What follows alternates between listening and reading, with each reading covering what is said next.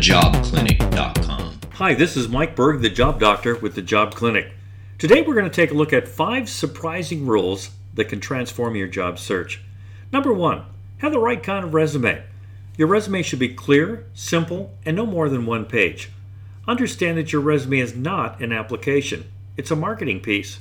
Focus on selling what you're going to offer instead of just telling what you have done. Number two, forget the elevator speech and tell a story. After 20 seconds, no one can remember your elevator speech. Consider telling a 60 to 90 second story about yourself. People remember stories. Also, consider coming up with a short, possibly humorous moniker for yourself.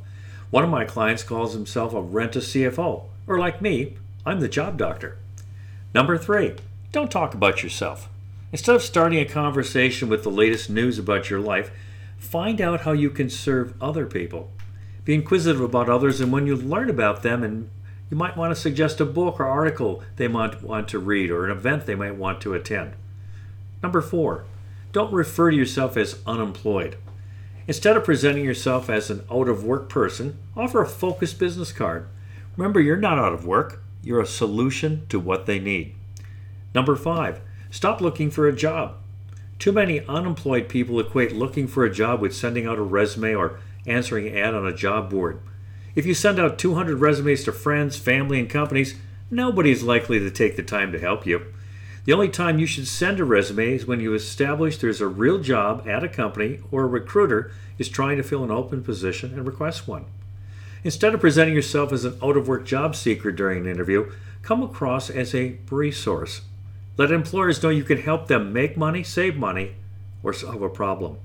Approach your job hunt as a search for quality relationships and hand out business cards that portray you as a consultant. Consider Donna, the job search candidate, using this approach. Donna wraps up her answer to the interviewer's opening question, Tell me about yourself, with a question of her own How can I help you by solving your problems and making your job easier? The question takes the manager by surprise. He responds half jokingly by replying, Make our customers stop complaining. Give me three more hours in every day so I can have time to do everything I need to get done. Mary then asks more questions such as What do most customers complain about and what do you feel are your biggest time wasters? She listens carefully to the answers, asks follow up questions to draw out more details, and achieves two very important goals. One, she shows the hiring manager that she's genuinely interested. Number two, she gets the manager to reveal what he really needs and wants, and then positions herself as a solution. The manager didn't want an administrative assistant, the job posted on the vacancy said. He wanted a problem solver who could make his life easier. Knowing this, Mary answered every question during the interview in a way that showed she understood, would be able to solve his problems, and could make his life easier. In other words, she was exactly what this customer wanted to buy. By being genuinely interested in solving a hiring manager's problems, you will more effectively sell yourself as the product he or she really wants and get the job.